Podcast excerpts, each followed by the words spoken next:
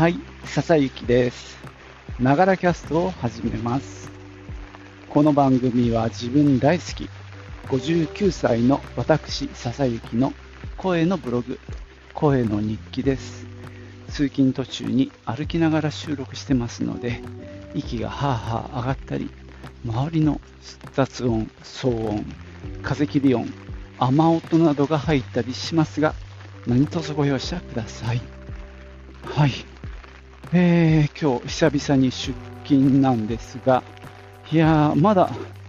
台風の影響続いてまして、えーっと、もう日本海に抜けたんですけども、今朝もね、ずーっと断続的に強い雨が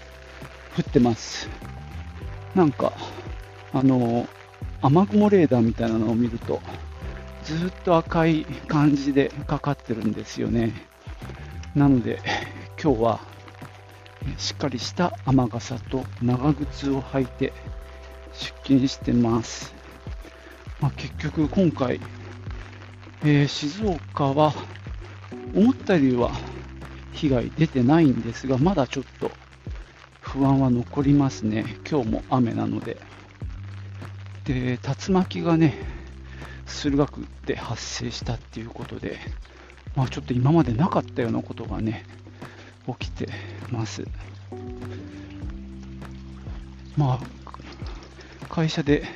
電取りを借りて、いざとなったら窓ガラス割れないように、外からね、板を打ち付けようと思ってたんですが、あの、それは今回は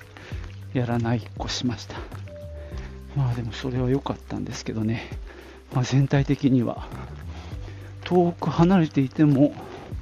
影響があるっていうね、なんだっけ、アウターバンドっていう言葉を今回知ったんですけど、まあ、遠く離れた場所でも台風の影響で、えー大きな被害が出る可能性があるっていうことみたいですね。はい。えーと、まあ、そんな感じで、まだ雨降ってますが、ちょっと出勤中です。さて、今日はですね、えー昨日、えーそんな台風の影響下にある中、えーっと、実はね、昨日の方が、あのー良かったんですよ。あの雨もほとんど降らなかったし、なんとなく安定してた感じもしたんで、ちょっと街に出かけたんですね。で、静岡市美術館でやっているさくらももこ展に行ってきました。今日はね、そのお話をしようと思います。じゃあ行ってみよう。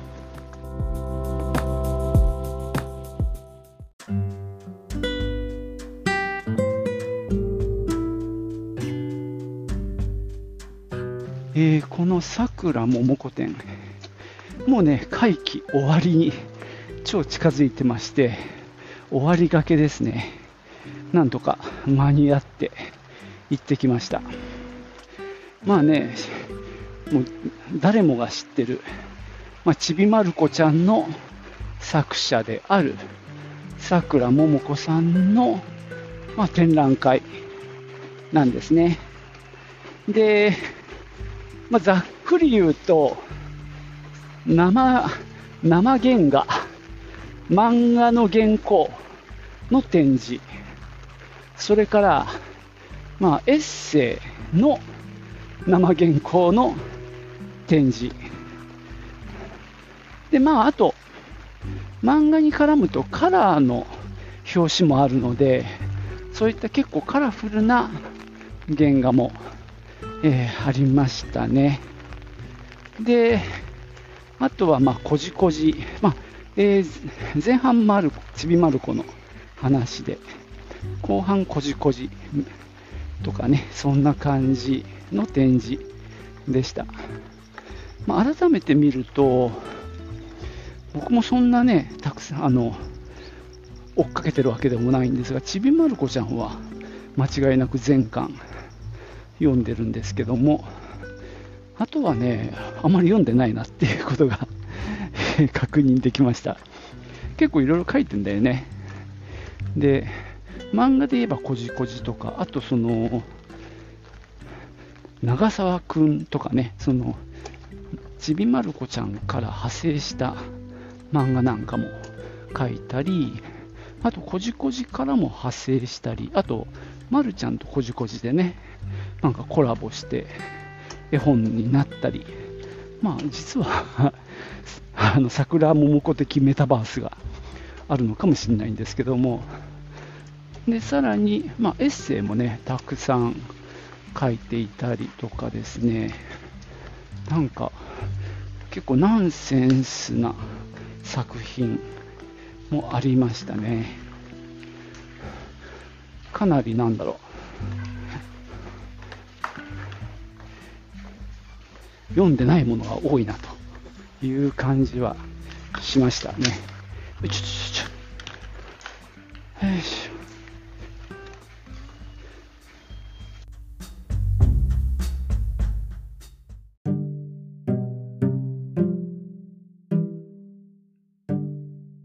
いやまた降ってきましたね。なんだか、あの、静岡市内、今、警報も出てたんで、まだやっぱり今日は、あちょっと気が抜けない感じになってますね。さて、えー、桜桃子店の話に戻りましょう。まあ、ちょっとね、覚えてる範囲でちょっと話をしてきますけども、えー、最初がね、えー、子供の頃のえー、っと、展示ですね。なんか絵日記みたいなものが展示されていました。あと、卒業文集ですね。卒業文集かな？多分卒業文集。そう。これなかなかエモいので、ぜひ見てもらいたいです、これは。あのー、まあ、薄いちびまる子ちゃんファンの俺ですら、ちょっとグッとくるような展示になってました。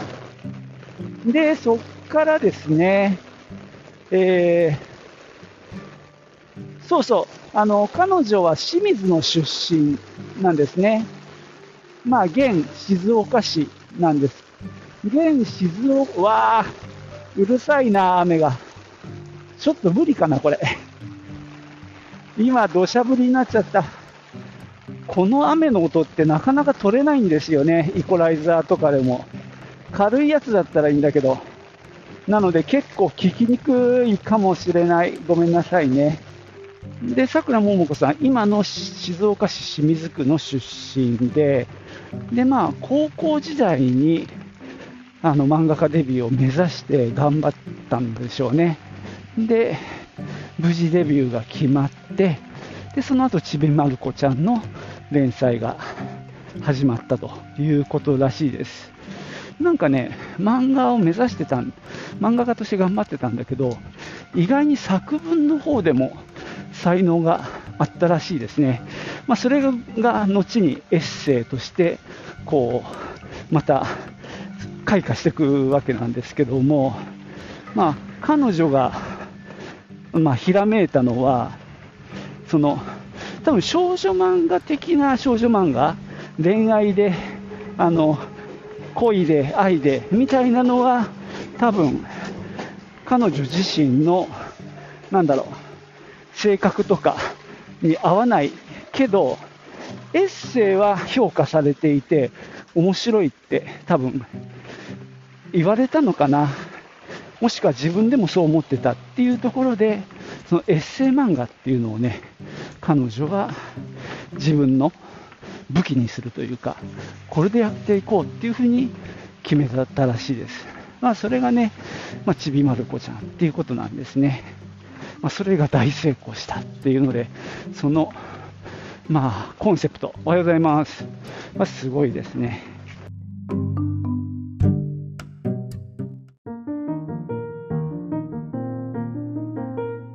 そんなさくら桃子店ですけども、なかなかね、ある意味、斬新な展覧会とも言えますよね。原画もしくは手書きのエッセイ原稿を読むという。だからみんな、その、展示してるものの前に立ってじーっと読んでは隣へ行ってまたじーっと読んでは隣に行くって感じの移動方法でまあまあね見るのも時間がかかっちゃいましたけど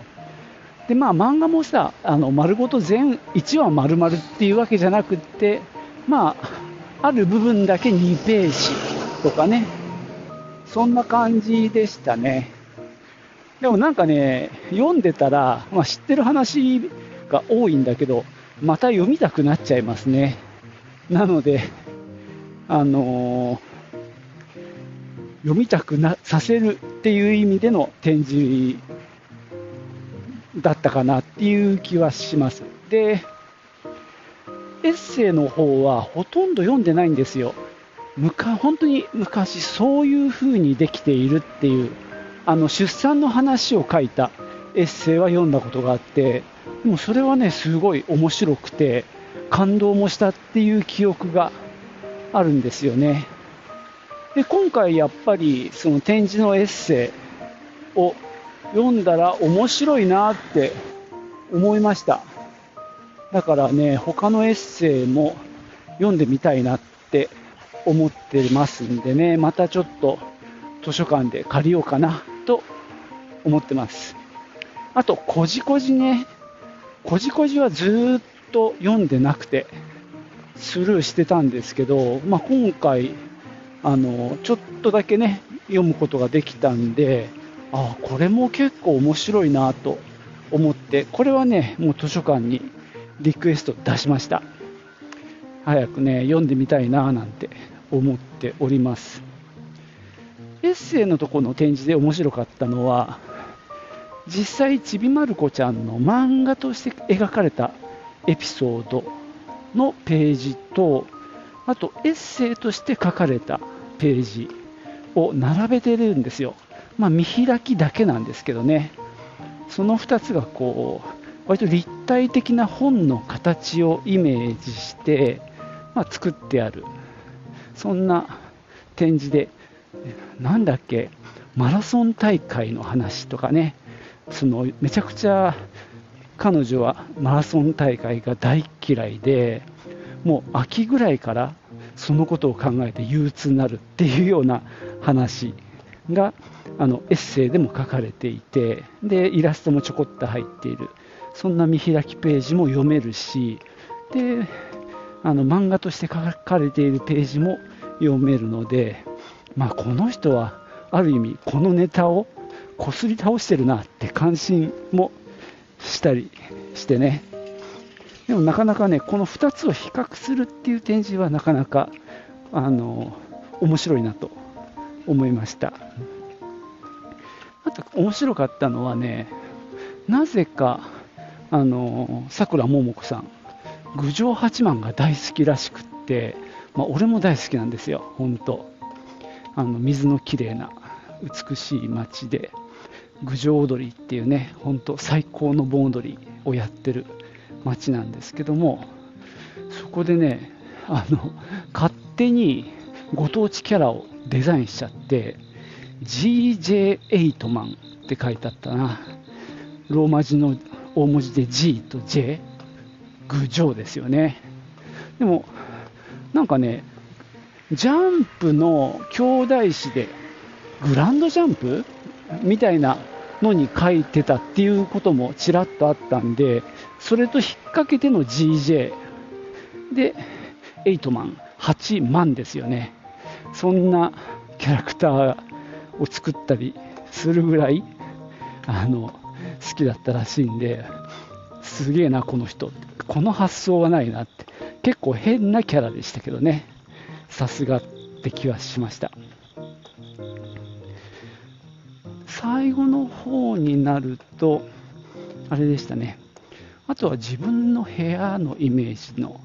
展示があったりあと漫画ではない絵の展示があったりして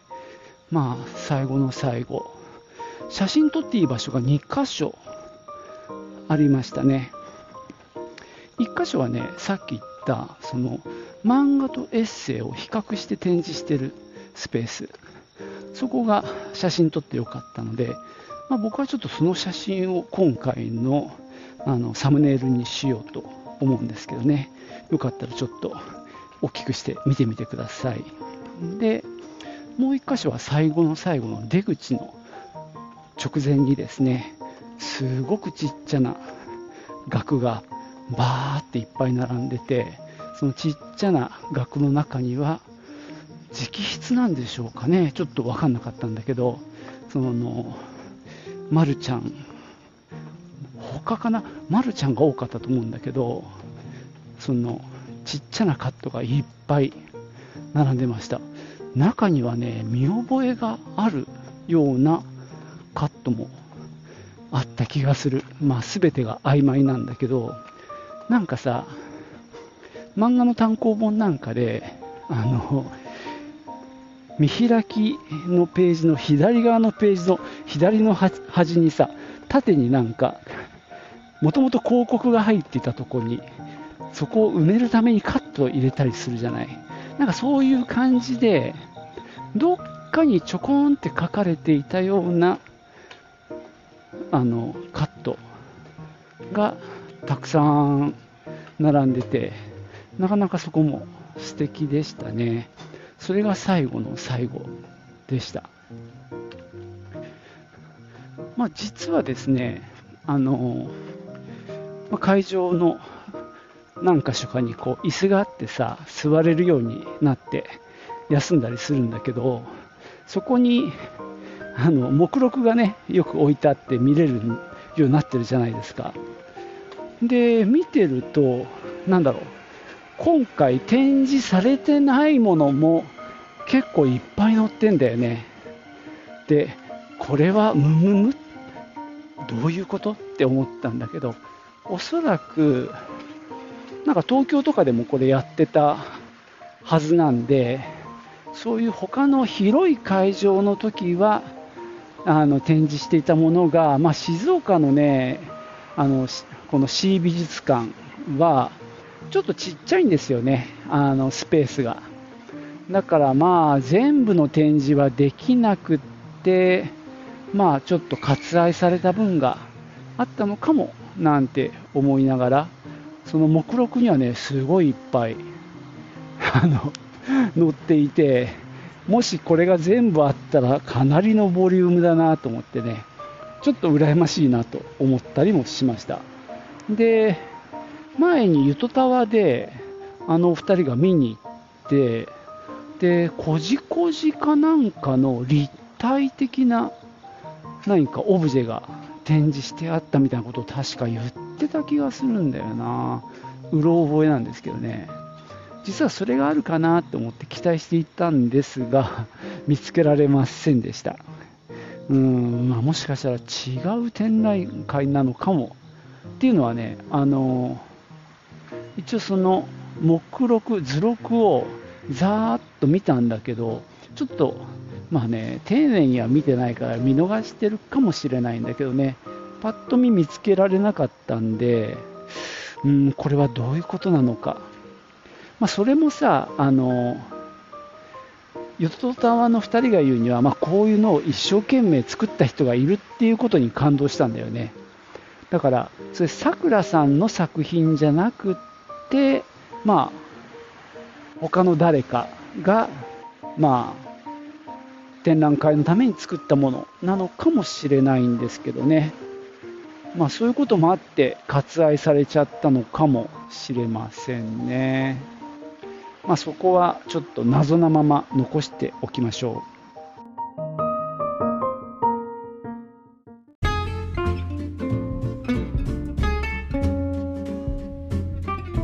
はい。そんなわけで今日は静岡市美術館で開催中といってももう終わりそうなんですけどね、さくら桃子店のお話をしてきました。えーとですね、ちょっと最後に、この展示について、まあ、僕の思ったことを言いますと、まあ、基本こう、まあ、原稿を読むっていう作業に終始するような展示だったんですけども、まあ、知らない作品に出会えたりして、まあ、面白かったんですがもうちょっとその画家としてのさくらももこあるいは絵を描く人とかその、まあ、美術館なので美術的に見てどうなのかみたいなこう掘り下げがあってもよかったんじゃないかなと思いました。結構すごい手の込んだ卵の殻に色を塗ってそれを細かく砕いて、まあ、逆かもしれないんだけどそうやって貼り付けていくような手法の絵なんかが展示されてたんですよ。なんかガラスケースの中に入ってたんですがそれなんかはもうちょっと説明入れてもいいんじゃないかなって思いましたね。ただまあそれを語れる人がいないのかもしれないんだけどあの通常絵の展覧会っていうとさ何年に描かれてどんな技法で描かれたかどんな素材に描かれたかみたいなことも割とね書いてありますよね。例えば水彩とかね油彩アクリルガッシュとかさなんかよくわかんないけどそんなものが書いてあるんですけどもそういったもの一切なかったんで、まあ、ちょっとそこは何だろう。別にそれでがっかりしたわけでもないんですが、まあ、それがうるさいっていうのもあるかもしれないんだけどそういう視点でまた改めて展覧会をしてもいいんじゃないかなと思ったりもしました。なんかただただ原画が並んでるだけなんだよね。ちょっときつい言い方をすると。で中身が面白いからさ。あの漫画もエッセイも。それで満足しちゃうんだよね。でもそれってわざわざ展覧会でやる必要あるっていうところも感じたりしました。もっと絵をちゃんとフィーチャーするとかっていうアプローチが欲しかったなと思います。あのリボンで連載していて月刊誌だったと思うんですけども。であの扉絵と漫画扉絵と漫画みたいなあのそういうコーナーがしばらく続いててそこにね最初かな？うんとねナイアガラサイダーって書いてあったんですよ。その多分8月号の扉絵で、まあ、内容とはリンクしてるかどうか分かんなかったんだけどこうサイダーのラベルが書いてあるみたいな夏っぽい絵柄だったんですね。で次の月はなんかね秋っぽい感じでセプテンバーなんて書いてあったりしてでそこにはねナイアガラカレンダーって書いてあったのね。でその翌月はかなうんとねハロウィンっぽいちょっと雰囲気だったりしてそこもナイアガラカレンダーって多分その年あの扉絵を使ったカレンダーみたいなイメージで書いてたんじゃないかなと思うんですけどなんでそういう風にしていたのか多分理由もあるだろうしでなんでナイアガラなんだろうとかさナイアガラカレンダーっていうとさ大滝栄一の、ね、ナイアガラレーベルが実際にそういうアルバムを出してたと思うんですよね。あの1月、2月、3月ってこう月ごとに曲を確か作ってた気がするんだけど、まあ、それに感化されたんだろうかとかね、なんかそういった考察も欲しかったなぁなんて思ったりしております。あと、やっぱ初期の絵柄からやっぱりどんどん進化してってるわけですよね、絵自体が。まあ、それはどんな漫画家でもそうだとは思うんですけども、さくらももこさんの場合、なんだろう、ちょっと独特な方向に行ってる気もするんだよね。なんだろう、すごく中国っぽい雰囲気だったり、あるいはどこだろうな、やっぱアジアっぽさだったり、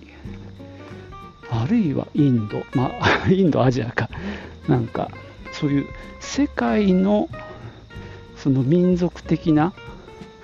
そのものをこう吸収してそれをこう出してる気がするんだよね。そのことと、その、まあ、展覧会の中にもあったんですけど、海外へ行くことが好きで、いろんな場所に行ったよみたいなことが書いてあったんですよね。そういったことと、なんだろう、作品とのなんか関連性みたいなものも気にはなるし、まあ、絵柄そのもの、まあ、例えばだけどさ、まあ、これは展覧会でやるネタかわかんないけど、まるちゃん自体もどんどん変わってると思うんですよね。だからそういう初期の頃からどういうふうに変わっていったのかみたいな展示があったらちょっと面白かったかななんて思ったりしてね。はい。まあそんな感じで、まあ、ないものねだりをしちゃいましたけどね。えー、でもなかなか楽しい展示でした。もう残り期間が短いと思います。確かね、8月23日までなんで、もう1週間ぐらいしかない。1週間切ったぐらいですね。まあ、静岡のに行ける方はね、今からでも行ってみてください。というわけで今日は終わりにしますね。最後までお聴きいただきましてありがとうございました。ではまたね。チュース。